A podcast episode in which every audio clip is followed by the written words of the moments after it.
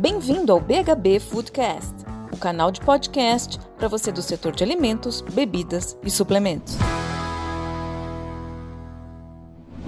Você também teve seus planos de marketing frustrados em 2020? Você idealizou tantas ações offline inovadoras e teve que arrastá-las a forceps para o digital? Ou então se frustrou mesmo, não conseguiu fazer nada, perdeu o seu emprego?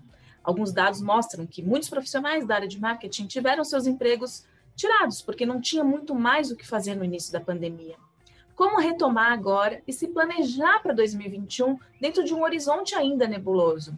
É sobre esse assunto que eu vou falar com Paulo Mocarzel. Ele é gerente de marketing da Duas Rodas, uma indústria de ingredientes focada no B2B, mas que tem muitos clientes, assim como você, que tem os mesmos desafios e pode contribuir muito aqui para te gerar vários insights. Vem comigo! Paulo, bem-vindo. Muito obrigado pela sua participação aqui no BHB Foodcast. Eu estou louca para conversar com você, entender mais a sua visão e opinião para o marketing 2021. Quanta coisa nos espera pela frente, né? Bem-vindo. Obrigado, Carol. Prazer, prazer é meu. E realmente a gente está passando por um momento de grandes transformações, né? Muita coisa que a gente está aprendendo e, e um mundo novo aí nos espera pela frente. Com certeza. Já vou trazer um dado aqui para começar a nossa conversa. É, segundo o SEMP, 30% da verba de mídia é, esse ano, esse primeiro semestre de 2020, foi menor do que no ano passado, né? Foi uma redução de 30%.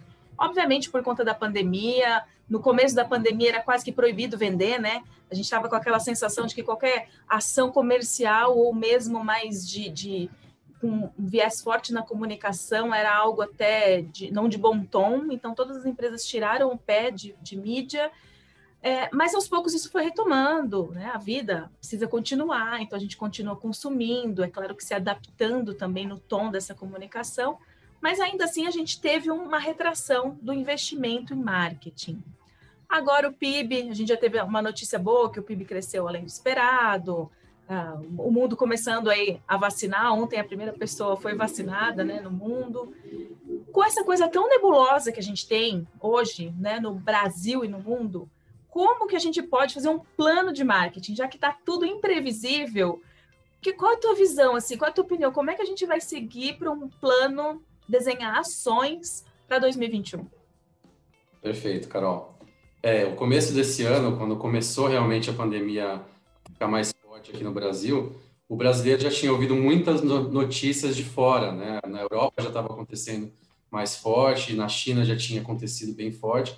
Então, o que aconteceu, essa retração inicial que aconteceu, se deve muito à cautela que se, que se criou em relação a possíveis consequências dessa crise, né? Como até, por exemplo, uma crise, crise de abastecimento, crise de consumo. Verdade. Então, os próprios anunciantes, os próprios fabricantes, ficaram se perguntando: será que eu invisto agora? Será que eu invisto se eu não vou vender? E depois essa, essa situação começou a se normalizar, obviamente que não é normal que a gente está vivendo, nem pode se chamar de novo normal, mas a, a gente começa a se acostumar com essa nova fase e começa a pensar: poxa, tem outras formas a gente trabalhar. Né? E aí o consumidor também é, não, não quer deixar de consumir, ele muda um pouco seus hábitos, mas como você, você mesma disse, a vida continua, a gente só precisa se adaptar. E a mesma coisa para o ano que vem, né? E a mesma coisa para os próximos quatro, cinco anos. A diferença é que agora talvez a gente não vá fazer planos tão longos. A gente vai fazer planos, a gente vai considerar mais cenários dessa vez. Né? Isso, a gente está chegando no fim do ano e a maioria das empresas já deve ter passado por essa fase, né, de planejar o ano que vem. E certamente a maioria das empresas deve ter pensado em vários cenários e pensado em várias formas de fazer budget, fazer ações. É, eu vou fazer eventos presenciais, mas eu vou ter um plano B, porque se não se for possível, eu vou ter que fazer algo digital, eu vou ter que estar mais próximo do meu cliente, do meu consumidor de uma forma diferente. Então, sim, é possível planejar. A gente aprendeu muita coisa esse ano. E o mais legal de tudo é que agora a gente se exercita em pensar em caminhos, né? como, é, como deve ser feito, mesmo numa situação normal a gente sempre tem que pensar numa faixa, né? A gente pode ir para esse lado ou a gente pode ir para esse lado. Sempre nesse meio uh, do caminho, a gente tem que ter ações para esse meio do caminho. E, dessa, e nessa situação que nós estamos hoje, a gente se obrigou a fazer essa reflexão. E o legal também, outra coisa muito legal para esse planejamento é que coisas que a gente teve que fazer esse ano sem se planejar, agora podem ser feitas no ano que vem de uma forma planejada. É Como, por exemplo, a sua estratégia digital, ela teve que ser intensificada esse ano. Será que no ano que vem a gente não vai ter que já pensar numa estratégia digital diferenciada, intensificada? Esse é um exemplo, né? A questão do omnichannel, se você vai estar em mais canais do que você esteve esse ano, se você vai uh, buscar mais pontos de contato com o seu cliente, com o seu consumidor, se você vai cons uh, consolidar essa relação de parceria e de proximidade que você iniciou esse ano com ele, agora é possível pensar. Obviamente que vai ser aquilo que, eu falei, caminhos podem ser diferentes, mas algo começou esse ano que vai continuar ano que vem. E a, a, cada empresa, cada gerente de marketing, cada equipe tem que pensar o que, que eu quero manter. E agora é o momento disso. Né?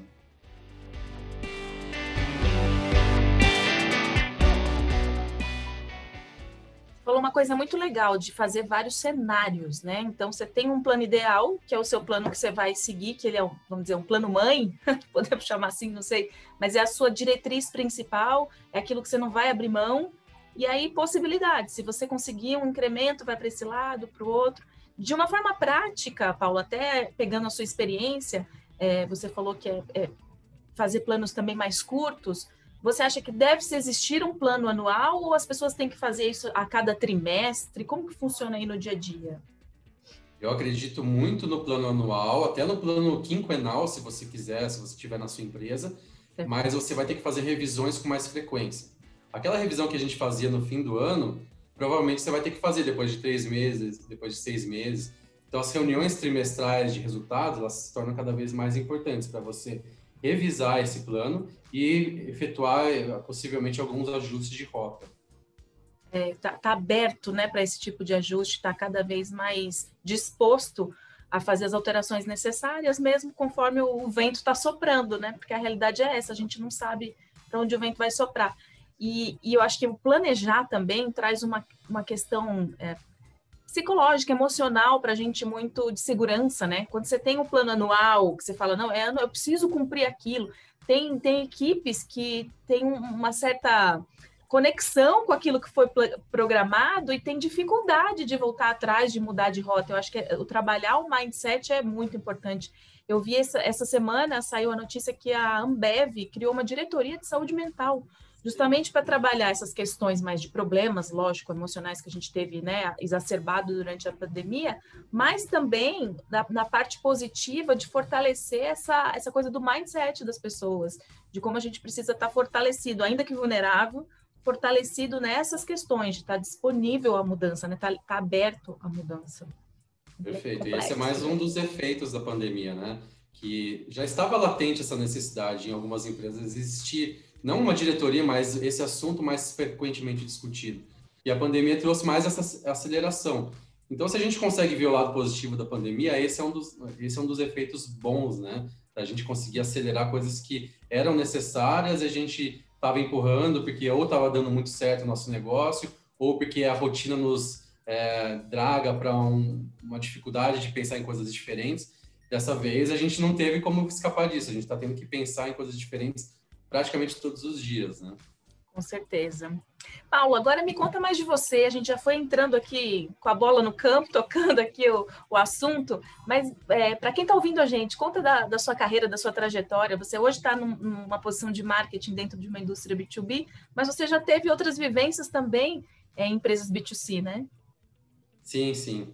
Eu, o meu, a minha história profissional começa 20 anos atrás, meu, meu primeiro, minha primeira carteira assinada foi numa empresa de bebidas energéticas, né, a Red Bull. Foi uma grande escola para mim.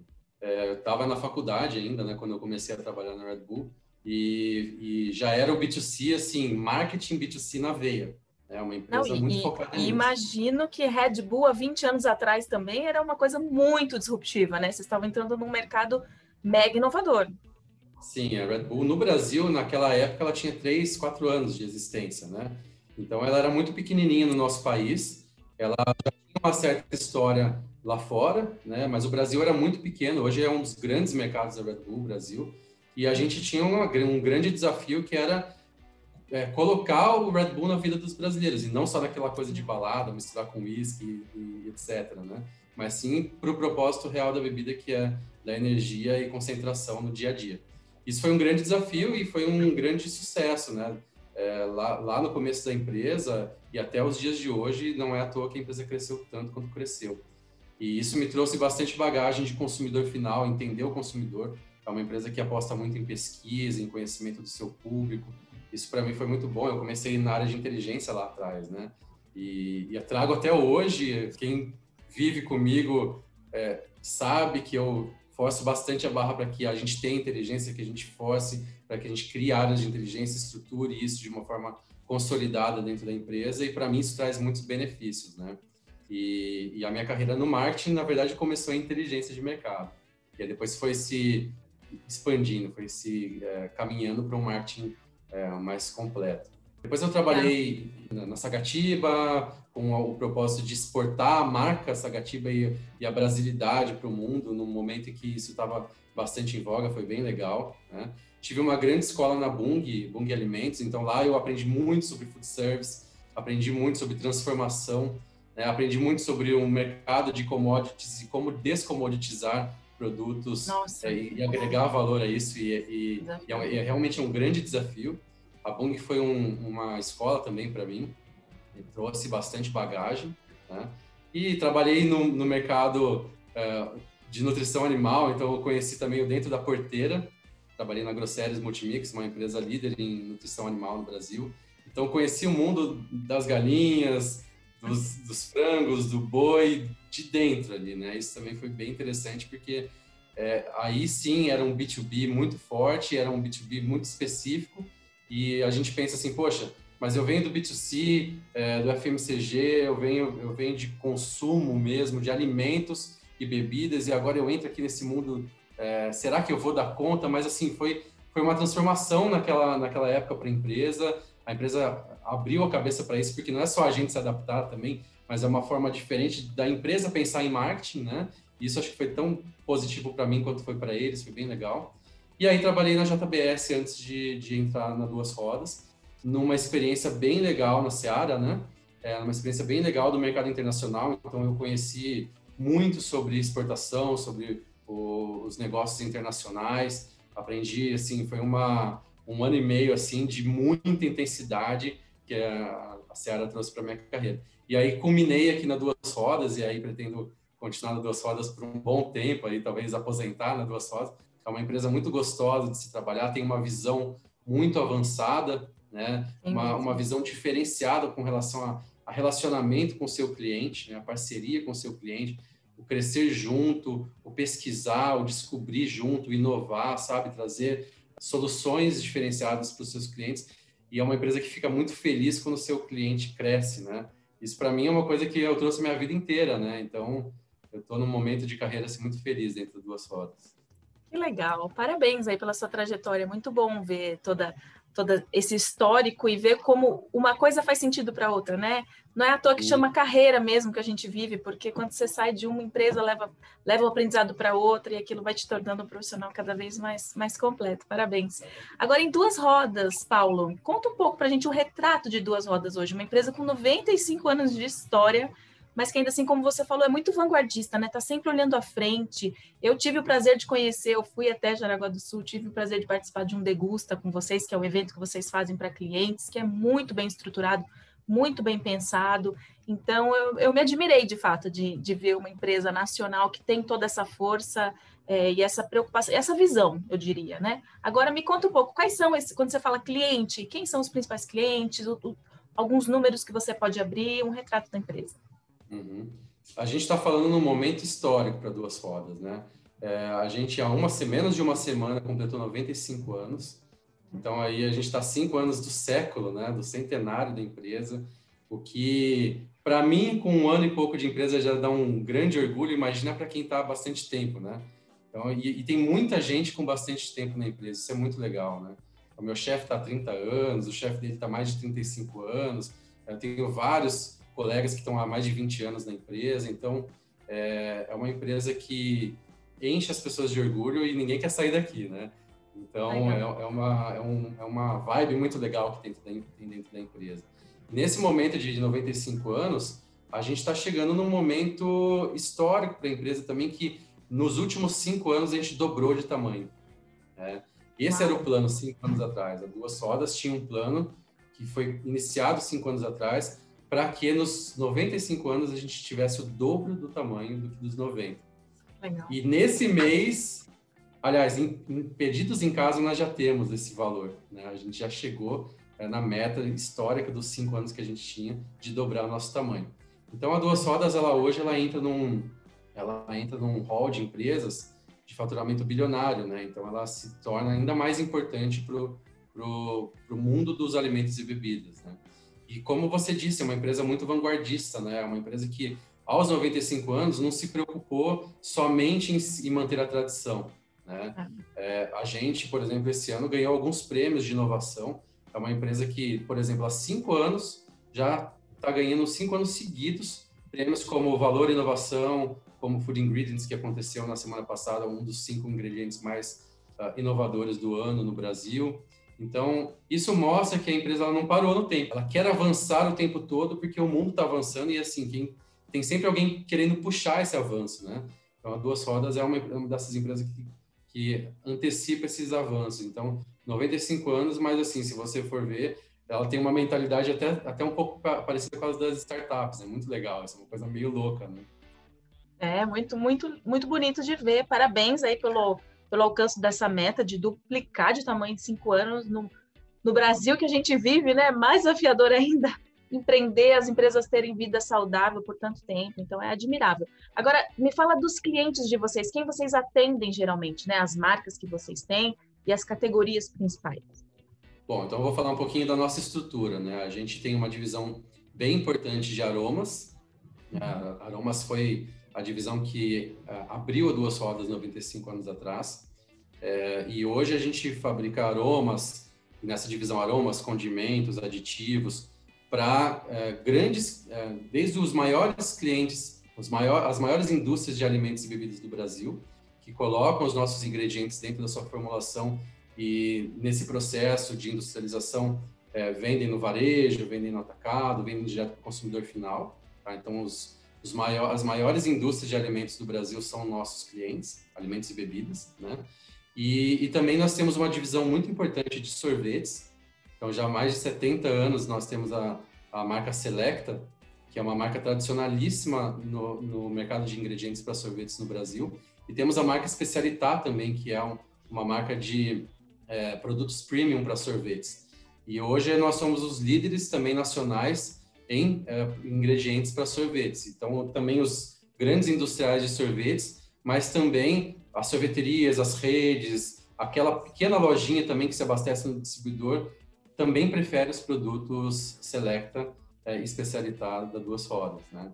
E mais recentemente nós incorporamos a empresa também as divisões de confeitaria e chocolates, então, a gente também é uma das empresas mais importantes no segmento de chocolates, e principalmente focado no B2B, mas também muito utilizado uh, por, pelo consumidor final. E uh, a confeitaria, nós somos também os, uh, os maiores fornecedores de ingredientes para confeitaria fina no Brasil, né? Então, desde você ter uma pasta americana de muita qualidade, corantes, granulados, glitters, então é, a gente, para você ver, a gente tem um hall de clientes que pode ser maior cara do Brasil até a confeiteira que faz em casa e que vende pra, né, pela internet, pelo Instagram, né, no seu hall de amigos. Então é uma empresa bem bastante ampla, mas muito especialista uh, nesses segmentos que a gente atua muito legal. É, dentro de tudo que vocês têm de, dessas principais plataformas, né, envolve muita indulgência, né, muito, muito um trabalho com, com alimentos indulgentes. Mas vocês também têm forte, e eu lembro de, de visitar vocês dos estandes nas feiras, a, essa questão mais do saudável e do natural, né? Vocês trazem um portfólio de soluções para isso, para essa troca hoje em dia do plant-based, né, que está acontecendo, que está todo mundo falando de plant-based, existem soluções também para essa indústria mais saudável, né, Paulo? Sim.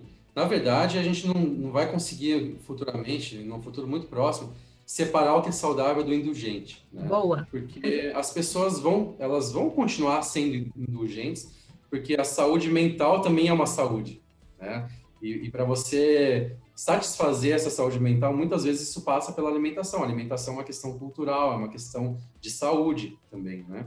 Mas o saudável está cada vez, não é que está em voga, mas ele é cada vez mais necessário, porque as pessoas elas têm mais informação, elas querem viver, viver com uma qualidade de vida maior, elas querem viver por mais tempo, com mais saúde, não querem viver por mais tempo daquele jeito capenga, elas querem viver com saúde, praticando esportes, chegar lá aos seus 70, 80 anos com o físico de um garoto, né?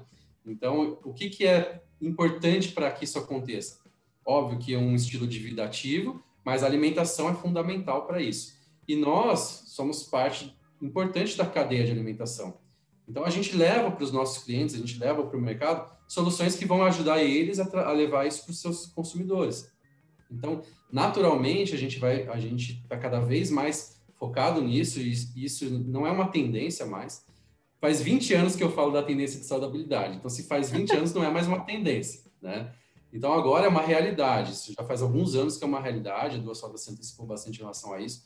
Então, ela oferece bastante produto que, é, bastante soluções que vão ajudar o, a indústria de alimentos e bebidas a deixarem os seus produtos mais naturais, mais clean label, mais saudáveis, com menos ingredientes que possam agredir a saúde física das pessoas, mas ao mesmo tempo sem abrir mão é, da, da questão da indulgência, da questão do prazer, do sabor, até porque o sabor está na nossa veia, né? O aroma, o sabor, a gente nunca vai fazer algo que tire esse prazer que é o prazer da alimentação. Mas naturalmente, com a evolução das nossas tecnologias, das nossas pesquisas, dos nossos desenvolvimentos, a gente está cada vez mais conseguindo unir as duas coisas. Então, para a gente, isso já é uma realidade. Você juntar o, o indulgente com o saudável, para a gente é uma realidade. A gente está conquistando cada vez mais a confiança do nosso cliente, para que para eles também isso seja uma realidade. E, no fim, quem se beneficia mais é o consumidor é, final.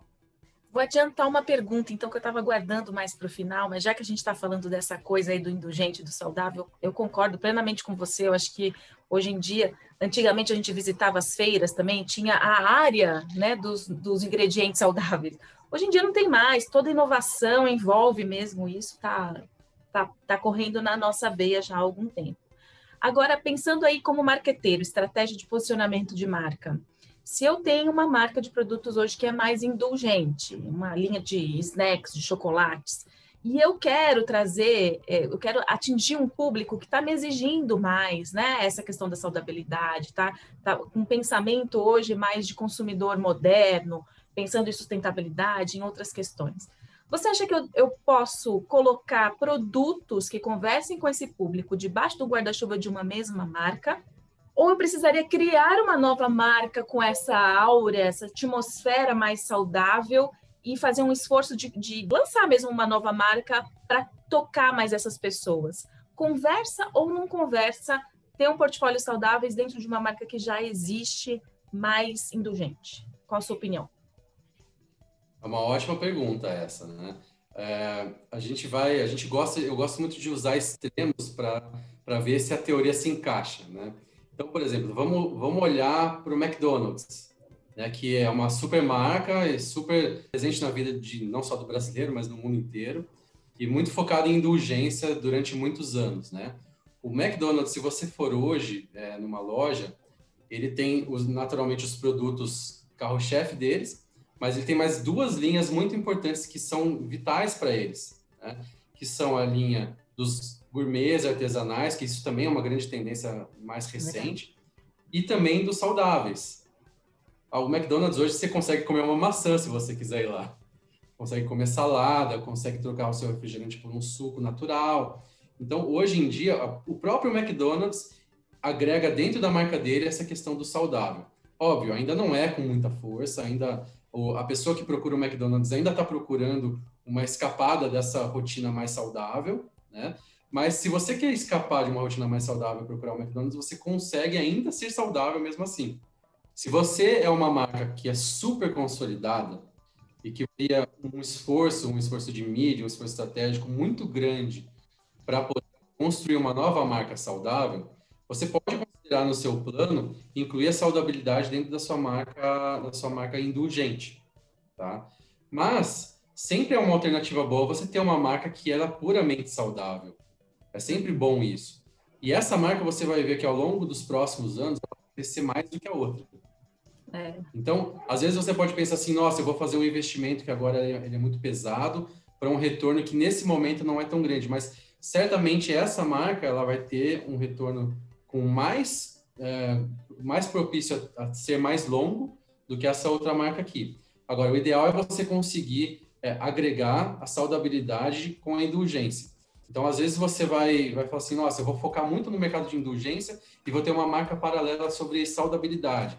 E aí você vai ter que pesar muito bem os seus investimentos, né? Então, será que esse aqui é um mercado que, se eu ficar focado só na indulgência, eu vou conseguir continuar crescendo ele para sempre?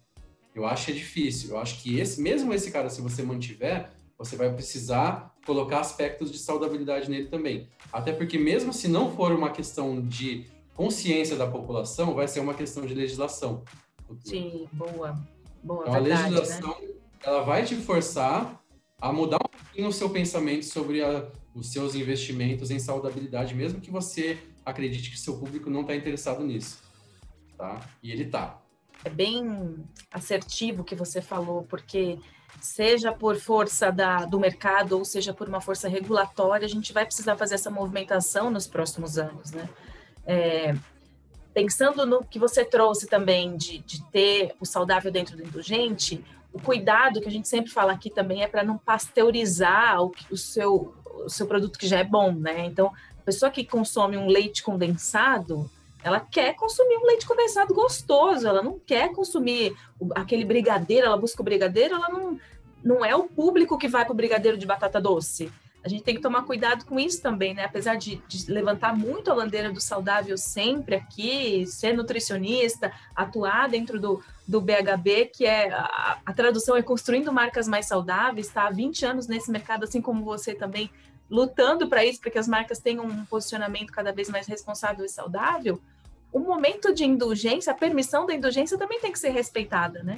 Então a gente tem que tomar cuidado para não ficar deixando tudo sem, sem sabor, sem aroma, sem, é, sem cor, porque nesse momento as pessoas buscam isso. E uma pesquisa que a gente fez com a Decode, né, o BHB com a Decode fez uma, uma pesquisa, a gente te, até fez uma webinar recentemente, falando que o interesse, o engajamento das pessoas em alimentos indulgentes hoje ainda é seis vezes maior nas redes sociais do que os alimentos saudáveis. Então, a gente vai chegar lá. É um caminho que os números mostram que a gente realmente está crescendo, está percorrendo. O interesse por dietas plant-based cresceu também 900% nos últimos dois anos. Então, a gente vem crescendo, mas ainda assim é necessário tomar cuidado para a saúde do seu negócio, né? Aí a gente fala da saúde do negócio, das pessoas. Se você, se você consegue, porque assim, não é só aliar o saudável ao indulgente, é você se manter indulgente e agregar o saudável. Então, é isso que você está falando. Se você transformar o seu indulgente em saudável, você perde o negócio. É. Agora, se você mantiver o indulgente e conseguir transformar esse indulgente em saudável, mantendo a indulgência, aí você perde muito mesmo. Você não perde negócio, você talvez agregue até mais. Né? Então, por exemplo, se, um, se um, uma Nestlé conseguir transformar o leite moça, que é um produto super indulgente, em um indulgente saudável, não sei ainda, né? Mas substituindo açúcar, é, tem bastante já solução sobre isso. E, e mantiver o, o, o, aroma, o sabor, o paladar desse produto, por que, que você não vai consumir? Mesmo estando preocupado com a saudabilidade. Então, se ele é saudável e indulgente, é o melhor dos mundos. Hoje, eu, eu, participo de diversas degustações dentro da empresa, porque a gente está sempre desenvolvendo alguma coisa, né? A gente tem é, soluções para sorvete que deixa aquele sorvete de chocolate maravilhoso sem açúcar continua maravilhoso. Vai que vai vai da onda dos nossos clientes, dos, do, do mercado, em apostar nisso.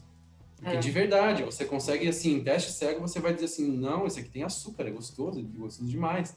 Mas quando você vai ver na formulação, ele tem um substituto de açúcar. É, então, existe já essa possibilidade, as tecnologias se desenvolveram nesse ponto e continuam se desenvolvendo. Agora, cada vez mais vai ser do nosso papel, do papel das indústrias de alimentos e bebidas do Brasil, transformar é, o indulgente em indulgente mais saudável. Sendo tecnológico e ainda assim sendo natural, né? Também tem essa Isso. outra essa outra questão. O tecnológico muito... não necessariamente não é natural, né? O tecnológico pode ser natural e cada vez pode mais ser.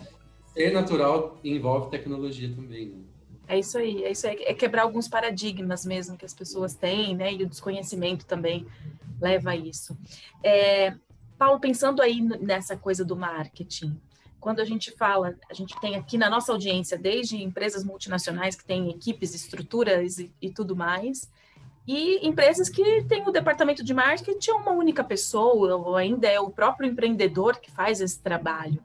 O que, que você diria? Quais são os pilares fundamentais hoje que o cara tem que olhar e falar: não posso abrir mão disso aqui, eu preciso cuidar disso dentro da minha comunicação? É, a gente falou bastante aqui sobre essa questão do digital, né, que cresceu durante a pandemia, certamente é, é, é algo que, que, é relevante, mas o que mais tem aí que você acha que é o futuro que 2021 vai mostrar isso bem claramente para a gente? Sim.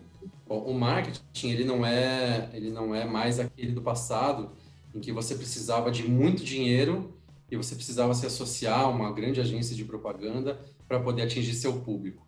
Hoje em dia você consegue, você deve ser cada vez mais assertivo e eficiente nos seus investimentos. Mas o marketing não é só investimento em comunicação, o marketing ele, ele é toda estratégia de como você vai ao mercado com o seu produto, com o seu serviço, com a sua marca, com a sua empresa, com a sua equipe comercial, todos os pontos de contato que você tem ou pode ter com seus clientes ou potenciais clientes, eles têm que estar mapeados dentro de uma estratégia de marketing. E aí você pode escolher ter muitos pontos de contato, poucos pontos de contato, e esses pontos de contato eles podem ser mais elaborados ou menos elaborados. Mas todos podem fazer marketing e devem fazer. Porque você ter uma empresa, ótimo, você tem o conhecimento na manufatura, você tem o conhecimento na distribuição, isso é fundamental. Agora, você ter o conhecimento do seu público, entender as suas necessidades, as demandas, o que eles estão pedindo, o, o nível de serviço que eles estão desejando e dispostos a pagar, isso nunca foi tão essencial. Esse ano, esse ano principalmente, mas nos últimos anos, entender esse consumidor, e não estou nem falando pela pandemia, estou falando mais pela relação que o consumidor está desenvolvendo com as suas marcas preferidas. Então, cada vez mais você entender esse consumidor e as dores dele e descobrir que esse consumidor não é um número e não é uma classificação etária, uma classificação social, mas sim é uma classificação de desejos, de vontades, de comportamentos que, e, e até de propósito que ele precisa ter junto com a sua marca.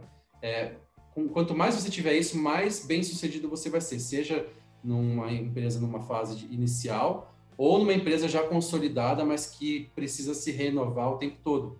Então, para mim, a coisa mais importante nesse momento é você entender seu consumidor. Ele certamente hoje é mais digital, pode ser que o seu consumidor especificamente seja menos, mas ele é mais do que antes.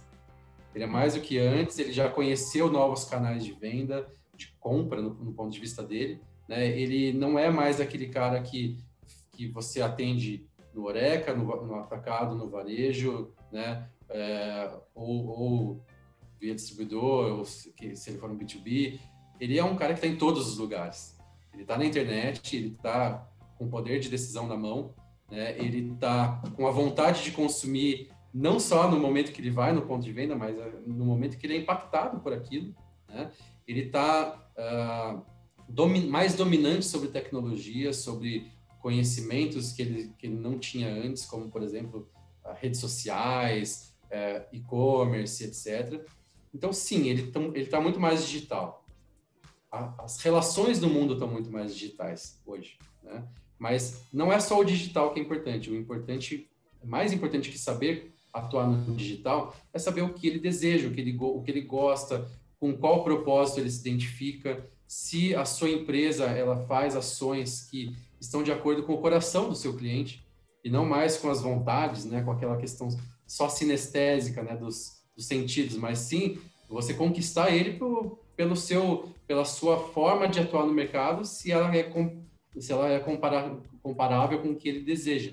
Então, para mim, se tiver que escolher uma, uma frente de trabalho é entenda seu consumidor você vai ter belos insights para poder atuar em várias outras vertentes do marketing junto a ele. Muito legal. Quando a gente fala, às vezes, com empresas menores, é, o foco da comunicação está muito só no produto, né? Produto, produto, me compra, me compra, olha meu produto, olha como eu sou bom. E, na verdade, o que você está falando é olha para o seu consumidor o que ele precisa. E aí você tocando onde ele precisa, ele vai comprar o seu produto, né? Então, eu costumo dizer aqui que a gente também está saindo de uma era só de, de produção industrial, né? De comunicação de produto, para uma era de prestação de serviço. Essas indústrias todas, né? Do, do, do varejistas, né? Do B2B, assim, do B2C, precisam entregar valor para esse, esse consumidor além de um produto de qualidade, né? O produto de qualidade ele precisa estar tá lá, ele precisa performar, ele precisa ser maravilhoso.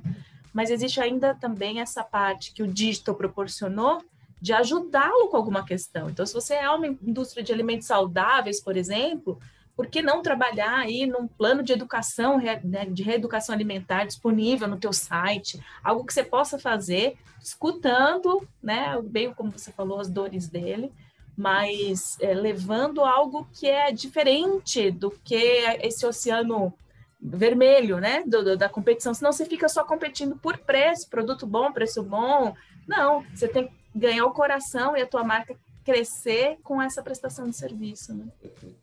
A qualidade, hoje em dia, ela não é mais um diferencial. A qualidade é, eu costumo dizer isso, né? um ticket to play. Se você não tem, você nem consegue nem, nem jogar o jogo. Né? Então, se você está investindo em qualidade, continue investindo em qualidade. Mas saiba que não é isso que vai garantir seu market share, não é isso que vai garantir seu espaço, né? seu, a conquista de novos clientes e até a ampliação do share de compras dele. É, o que vai garantir isso são os outros diferenciais. Então, é o que você consegue entregar de valor para ele. Se você é um produto indulgente, você tem que ter no mínimo mostrar no mínimo mostrar receitas, mostrar algum influenciador, alguém que tenha uma, alguma persona compatível com a sua da sua marca, usando esse produto, mostrando a versatilidade dele, fazendo alguma parceria, estando em algum evento, é, estando próximo do seu consumidor, porque ele não quer mais comprar o seu produto por comprar, ele quer comprar a experiência, ele quer comprar uma nova sensação, ele quer, ele quer descobrir coisas novas, não só produtos novos, mas experiências e sensações novas. E aí você tem que saber que você também tem que entregar isso. Não é só porque você é uma empresa que comercializa produtos que você está vendendo produtos, você está vendendo a experiência e comercializando o seu produto.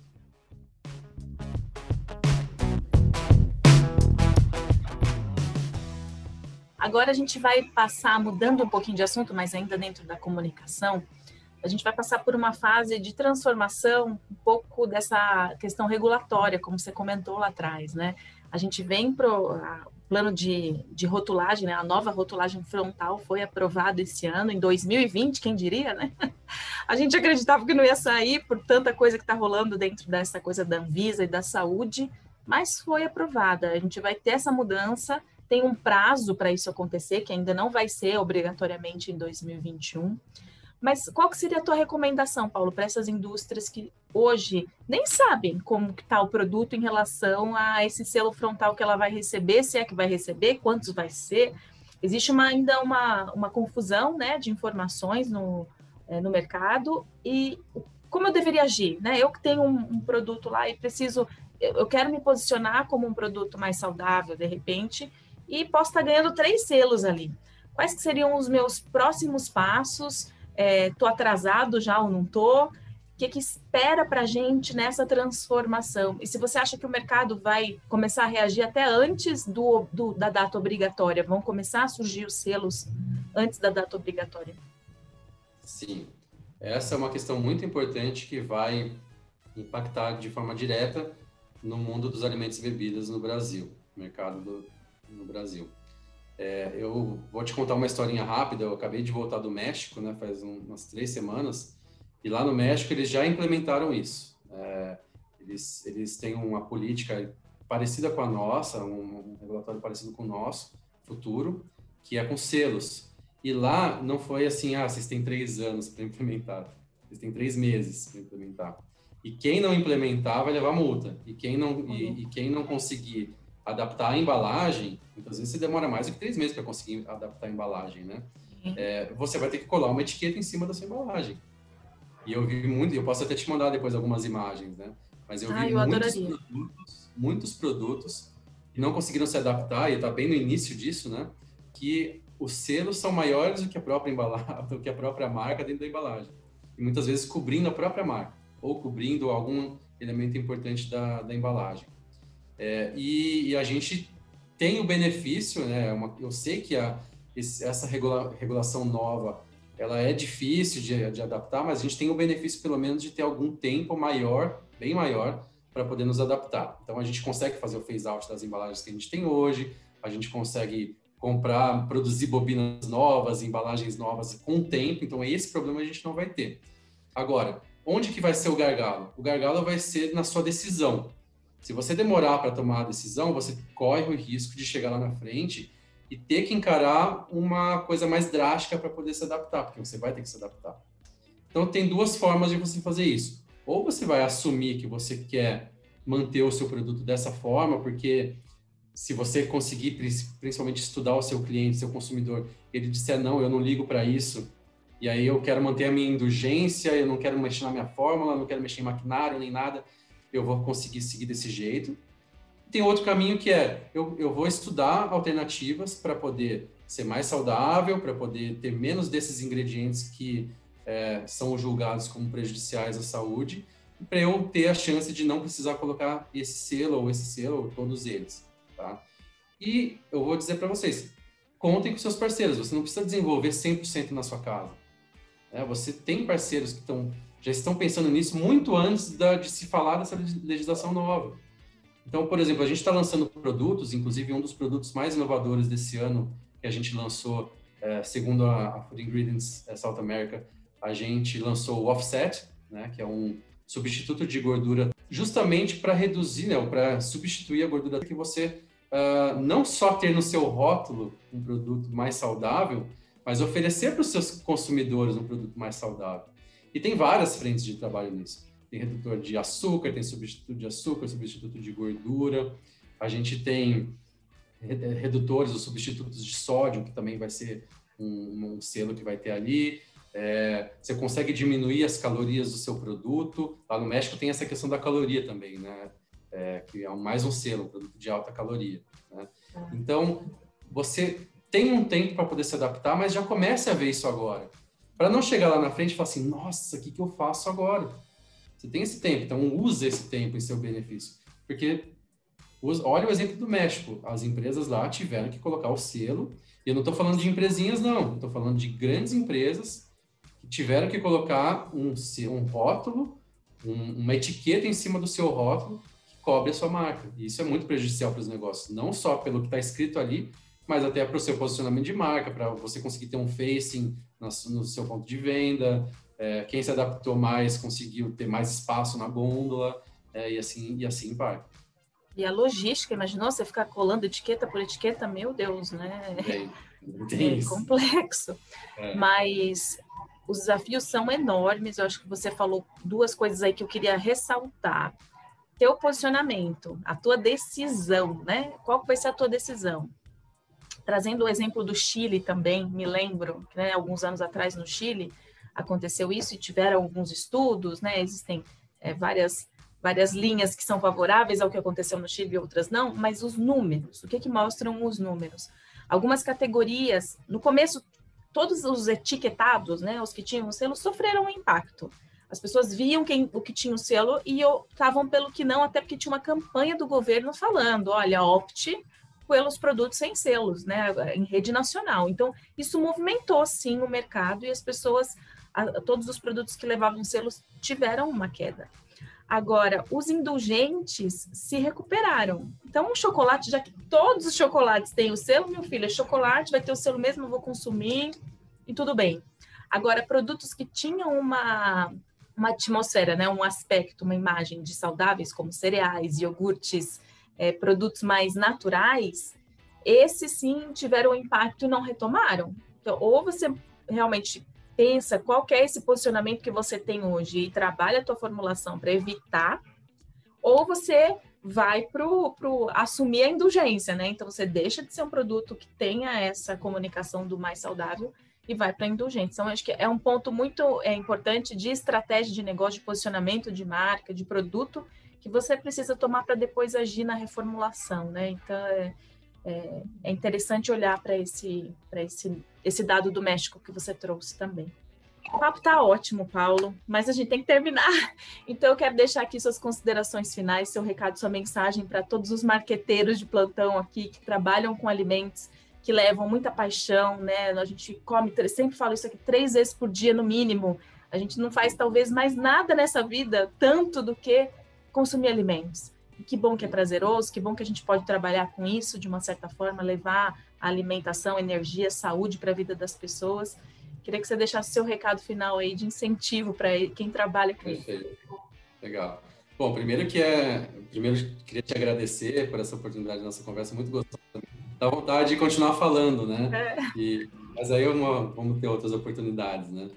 E, e, eu queria dizer que assim é um grande prazer estar nesse segmento e estar nessa área. Né? Então, para mim é uma paixão o marketing desde muito antes da, da minha primeira carteira assinada.